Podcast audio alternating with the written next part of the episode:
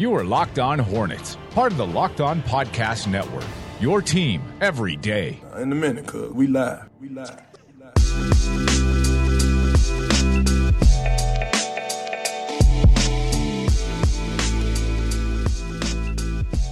This is Locked On Hornets, your daily podcast on the Charlotte Hornets and the NBA. We are part of the Locked On Podcast Network, your team every day. Search your podcast app for Locked On to get podcast on the NBA, the NFL, and fantasy sports. I'm Doug Branson. I cover the Charlotte Hornets for FanRagSports.com. We're coming to you live from the Gittimer.com studios in BEA, beautiful uptown Charlotte on a Tuesday. I'm joined by my co-host. He's been covering the Hornets since they were the Bobcats for at thehive.com. The man, the myth, the legend, David Walker. David DiVincenzo. Are you a Dante's Inferno or Dante's Peak guy? Which one do you go with? Everyone had jokes. It mm-hmm. was it was amazing. I mean, that name and that performance was just tailor made for the Twitter joke stands. Speaking of Twitter, Doug, I'm I'm I'm, refreshing uh, as we speak. I'm looking for general manager announcements. I'm looking for any more news that we can put our hands on. Yeah, it's Twitter Tuesday here on Locked On Hornets. We've got a question from one of the listeners, plus uh, some big news landed on our laps from Twitter from Mark Stein uh, around the general manager position open for the Charlotte Hornets. We will get to that in just a moment. Uh, but uh, Katie uh, producer Katie was really upset by the the start time, the late start time for the NCAA tournament, and she made that known on Twitter. And that tweet, that tweet did some numbers, and oh. she she got added to the Twitter moment. So big big day in the big day in the Branson household. Congrats, guys! Yeah, she was for a moment she was Twitter famous, and then she realized she realized what that meant, which is like random people replying and telling you that you're wrong and a debate happening that you didn't ask for. You were just you were just putting your thought out there, but people don't care. They just assume that you were fighting directly with them. That's Twitter for you guys. You gotta embrace it, all of it.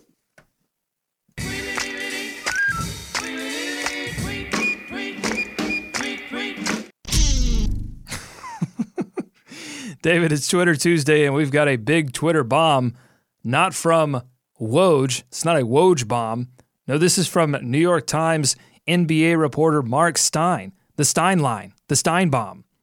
According to three, according to three of his sources, the Hornets have offered the general manager position to, drumroll please, Mitch Kupchak, former general manager and longtime executive with the Los Angeles Lakers. Now, Rick Bonnell, friend of the show, beat writer for the Charlotte Observer, followed that report up by saying it was all but a done deal, just a matter of putting pen to paper, paperwork.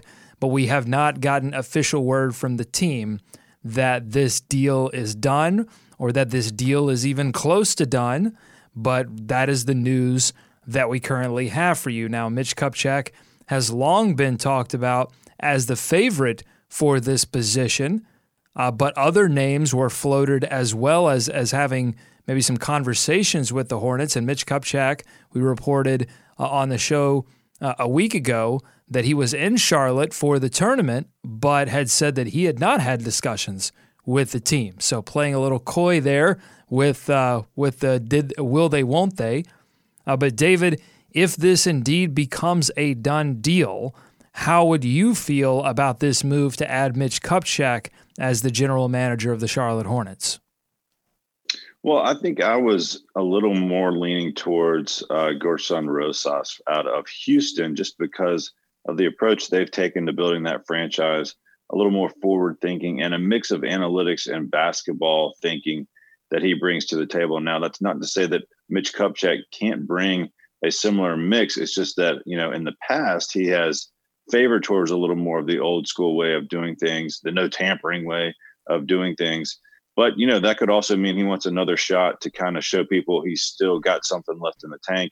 His exit from Los Angeles wasn't the best. You know, he didn't have a, a great run there at the end, but was part of four championships and did build a team around Kobe Bryant and was involved in a ton of what would seemingly be difficult trades, and including one that was so impossible the NBA uh, front office deemed it impossible, and they and they and they ruled out ruled it out. It was said, "No, so that. Impossible too good. that it became impossible. That's right. It was too good. So I think there's going to be two reactions. One from the fan, from portions of the fan base or people that are looking at that know the name Mitch Kupchak, know him from North Carolina, know him from the Lakers. and Wait a minute, like wait a minute, wait a minute, wait a minute, wait a Yeah, minute, wait a minute, wait a minute, wait a minute, wait a minute. Uh, uh, yeah, I buried the lead on that one. He went to North Carolina? He did. Did you did, did. David, did you know that the owner of the Charlotte Hornets, Michael Jordan, also went to North Carolina, played basketball there, in fact. Wait a second. Is this is this breaking? You is know breaking who's news? good at basketball? Michael Jordan. That's right. That's right. I forgot about So that. So you're going to have the I'm sorry, I interrupted you. You're going to have that reaction that hey, this is just MJ being MJ, bringing in Well- the UNC buddy, bringing in his guy and and that's and that's not a great thing. that reaction and the one that for name recognition, right? People do know Mitch Kupchak from his Laker days. And then I think you're going to have another faction that just did not want this hire at all because of what I mentioned about the potential for a younger guy coming in. Um, so, uh, but you know, Rick Bonnell, our buddy Rick Bonnell, mentioned something a couple weeks ago on Twitter when someone asked him what the differences would be specifically between these two guys. And he really said, you know, you might not see much in that first year, Doug, because of the mess the Hornets are in and there's so much to unravel. The direction or the methods by which they go about rebuilding might not show themselves until you know well into year two. So speaking of reactions, by the way, the one reaction that you did not mention is is the reaction of anyone that would think this was a good deal. You mentioned two sort of variations of I think you're you're hinting that maybe the fan base is not going to be completely on board with this with this general manager hire, and you know maybe they don't have to be. I guess uh, that's it's sort of the prerogative of the the ownership to take the franchise in the direction that they want to go in. But speaking of reactions, I think that the hiring of Mitch Kupchak is a reaction to the reaction.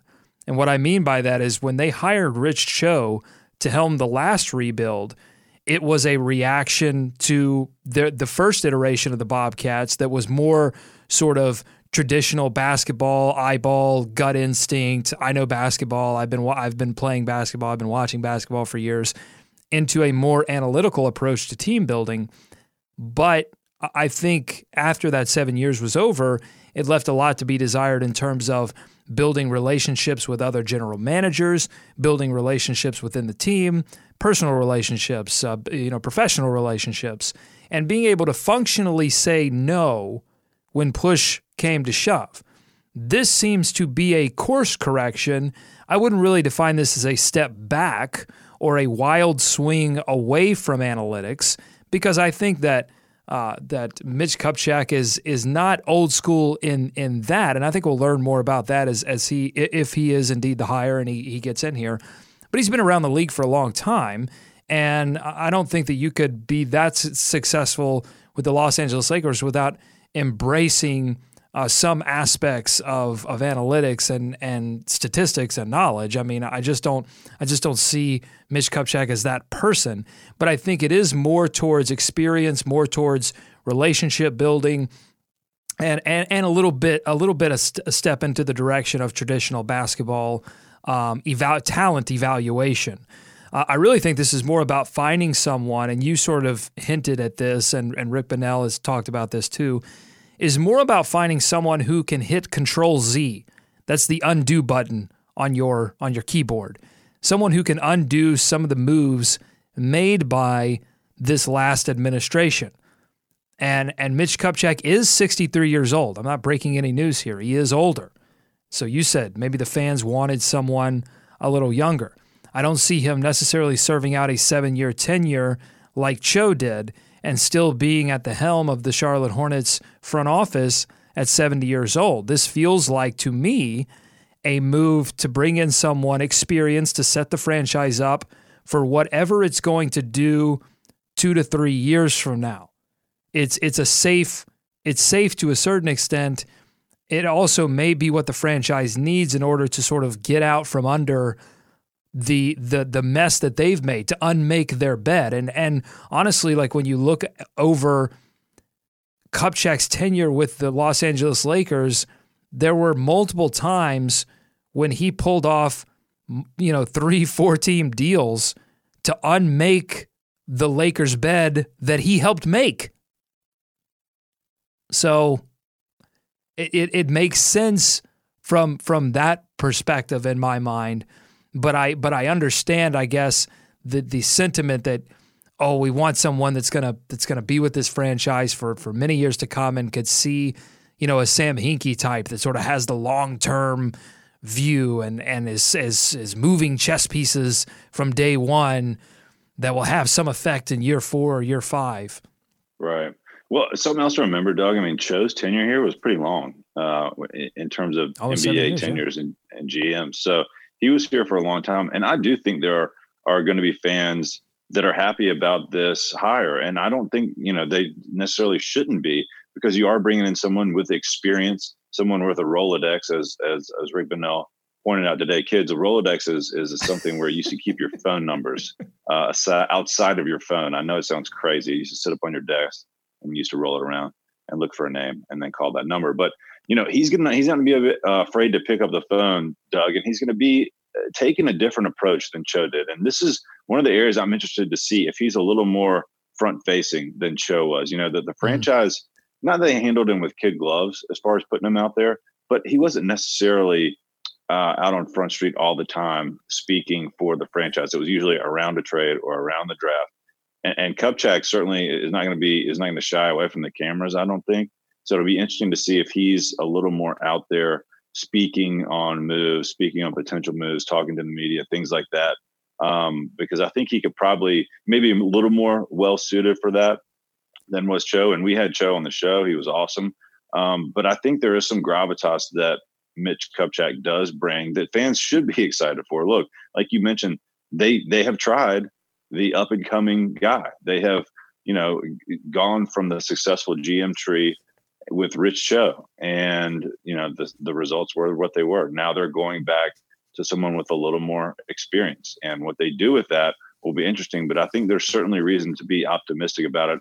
Like I don't think there and there's this reaction that this is awful, that this is another swing and a miss by MJ. It may end up being that way, but given how Cho's tenure went, they went down that route. It's tough to blame him to say, look, we need somebody in here that's done this before. We've built a mess here as far as contracts go. Um, he can't give out any more bad contracts because we don't have any money. So we'll have to worry about that.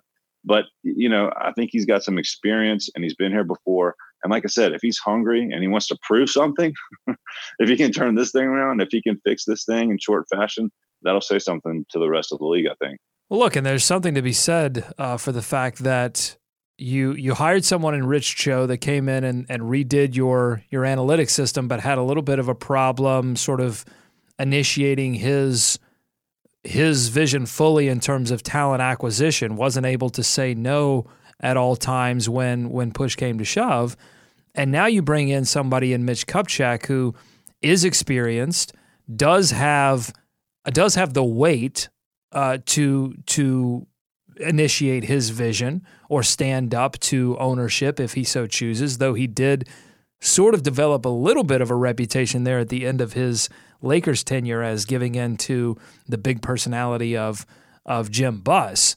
Uh, but if if it happens again, David, then I think you have to at, at least you're saying, okay, look, they they tried a young guy, uh, that didn't work, and they they went to sort of a a a, a titan of the NBA in terms of front office uh, strength, and and that didn't work. So, you know, at least you're at least you're going in a different direction. I guess is what I'm trying to say. We've got a few more questions to answer around this news that Mitch Kupchak uh, could be the hire for the general manager position of the Charlotte Hornets. Mark Stein reporting that uh, that the offer has been made. Rick Bonnell reporting that the deal is all but done.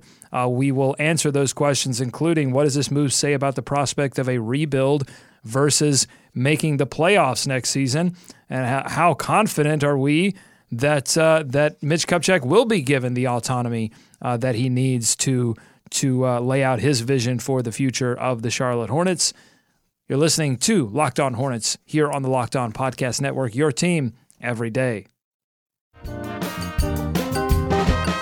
You are listening to the Locked On Hornets podcast. Think about that. If they won 15 games, if they win 15 0, they'd be a lot better. Wait, hold on. Breaking news. Yeah. Breaking news. Pull that soundbite. You know I wasn't about to try to do some math. It's time for more of the Locked On Hornets podcast.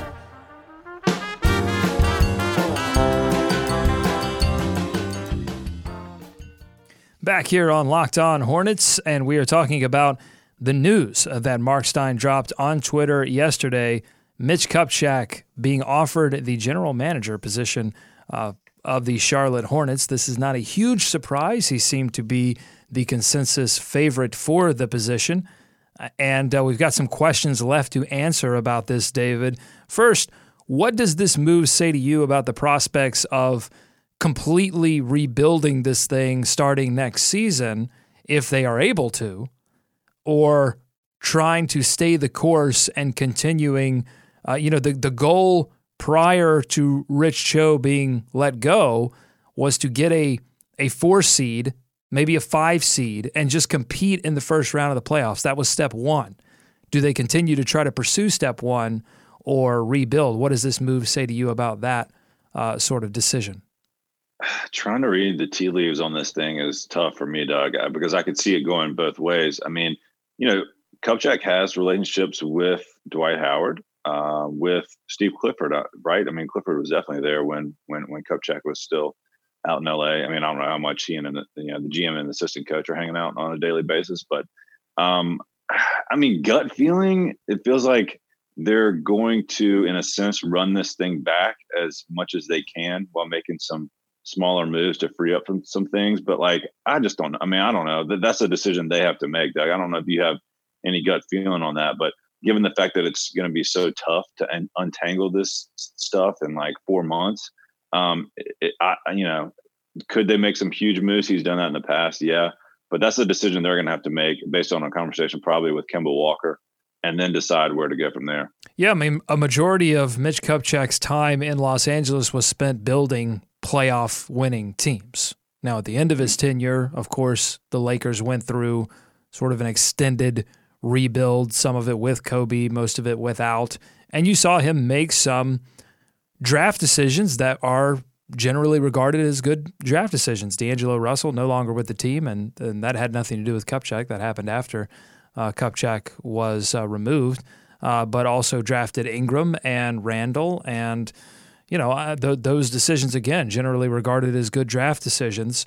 Uh, but I think to me, just gut feeling on this is that this signals that they want to try to figure out a way to get out from under some of these contracts if they can and sort of pivot and continue to try to win and not go for a full scale rebuild. You have to remember, too, that when they first tried to do this Bobcats rebuild, they they were shocked at how quickly and how bad things got. Like 7 and 59 hit this franchise a little bit by surprise. They didn't expect to be that bad that quickly and it was a little traumatic. It was traumatic to the fan base. It it did like they wanted to be bad because they wanted a draft pick, like right? Because you're resetting the franchise. Uh, Rich Cho came in and got rid of a lot of the big contracts that they had that they had acquired, Stephen Jackson, um, uh, Maggette, and others, and uh, but but they got bad so quickly, and it, it you don't want to become a joke. You know what I mean? And and that can become that can become traumatic. So I'm not sure just how willing they are to even risk because you once you start that train down the tracks, David, you don't have full control over where that goes and what effect that has on the players in the locker room, maybe some of the players that you want to keep around how that how that affects the the fans and their willingness to come back when you do field a winning team.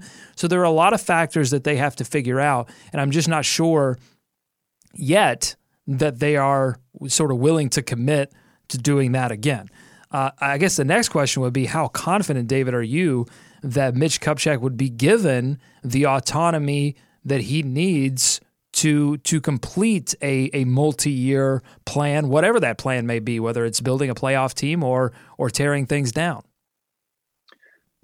I am pretty confident that with each step, MJ is releasing a little more of the say. I mean, I, I think he's moving uh, in that direction, and I think both of these candidates, if that's what they were between Rosas and Kupchak, I think they were both looking for spots where they would be able to be heard, have their own voice, and have a majority of that voice. Like I don't see Kupchak coming back to the NBA to take a role where he's not going to going to be able to build something on his own, or at least have the close to final say. Let's say. So I think he and and given the Carolina ties and given his experience, and and he's a basketball guy, Doug. Right? Like if you're going to split this up one way or the other, he played. He's in the Lakers organization for what like 30 years. He learned under Jerry West.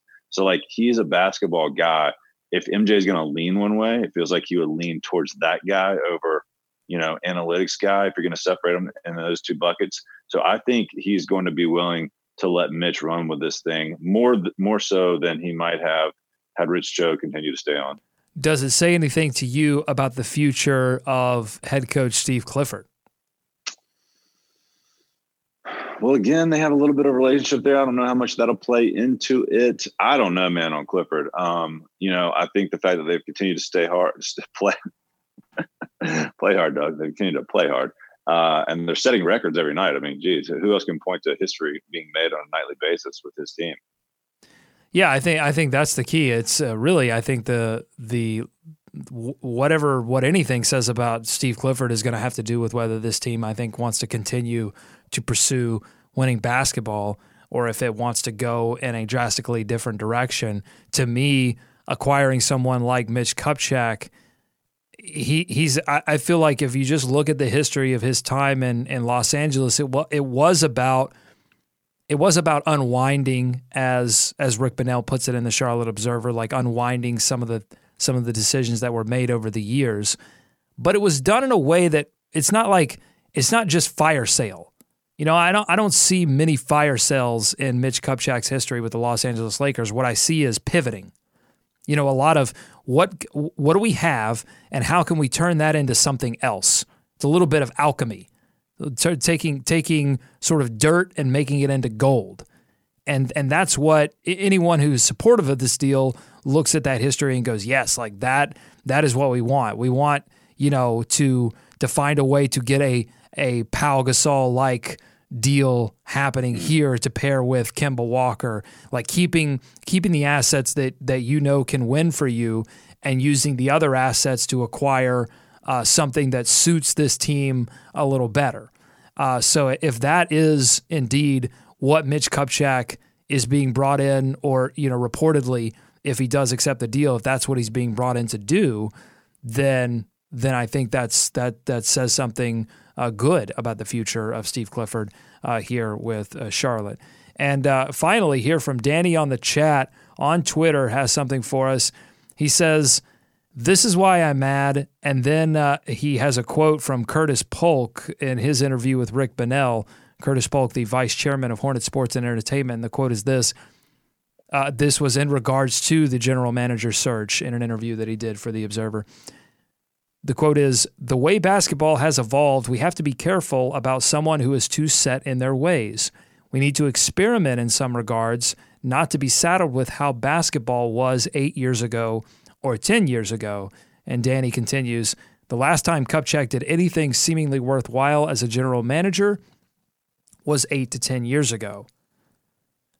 So I see where Danny's coming from uh, in, in, the sense that this does seem to run counter to what C- Curtis Polk says there when you bring in sort of an NBA lifer in, in Kupchak. But I, again, I will say if you look at that last period uh, with the Los Angeles Lakers, and they moved on for, from Kupchak for a variety of reasons, and I don't, yeah, I don't think I don't think all of them had to do with performance. I think, and if you ask people who cover the team, like I, I talked to uh, Anthony Irwin and Harrison Faigen of Locked On Lakers for a while about this, and you know, it just it, it seemed like after again after three decades and, and, a new era for for the LA Lakers on the horizon that they they really just wanted to go and new ownership by the way, uh, the, you know, Jeanie, Jeanie Buss taking over the team, they needed to move in a different direction entirely. Yeah.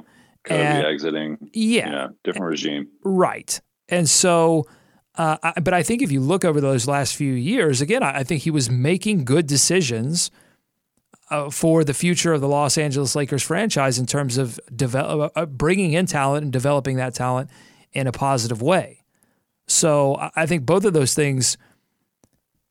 It, it, again, I think if you view this as a move, uh, if they if they bring in Kupchak and you view that as a move for the next ten years of this franchise, I get where where this would rub you the wrong way. Whereas I see this move as more about figuring some things out for the next couple of years.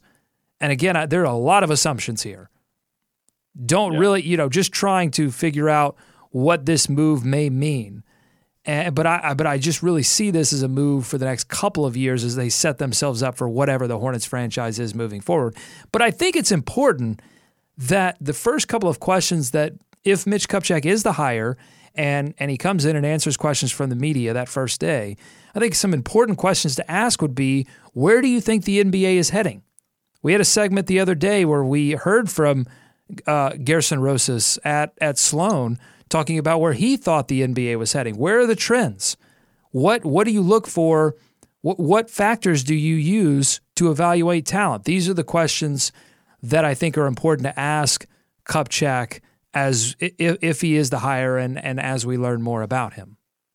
And Doug, I would just say this: you know, Mitch Kupchak hasn't just been sitting on the beach for the since he left the Lakers, right? I think he's been around the game. I think he's been scouting. I think he's been in NBA circles. Like I think he's still been keeping tabs on things and watching things. He hasn't been in an official front office role, of course.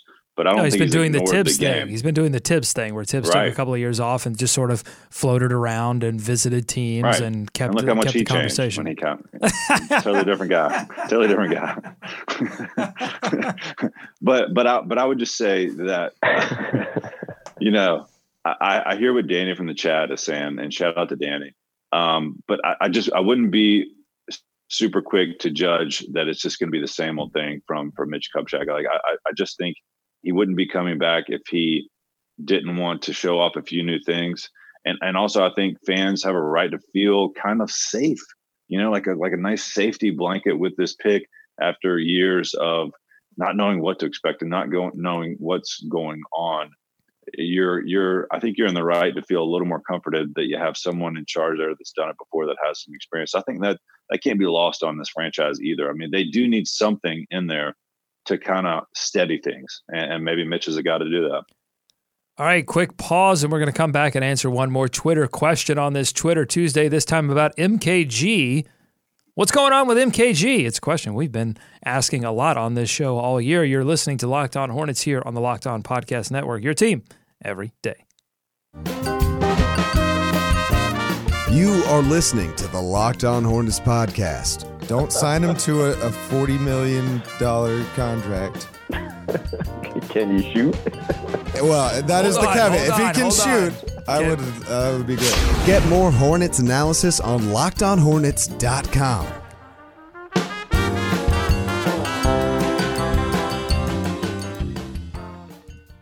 All right, Nick on Twitter writes Is it just me, or why did MKG take a step back to last season in his perimeter defense? Against Cleveland, LeBron dropped 40 on him. Otto Porter got to the rim on numerous occasions.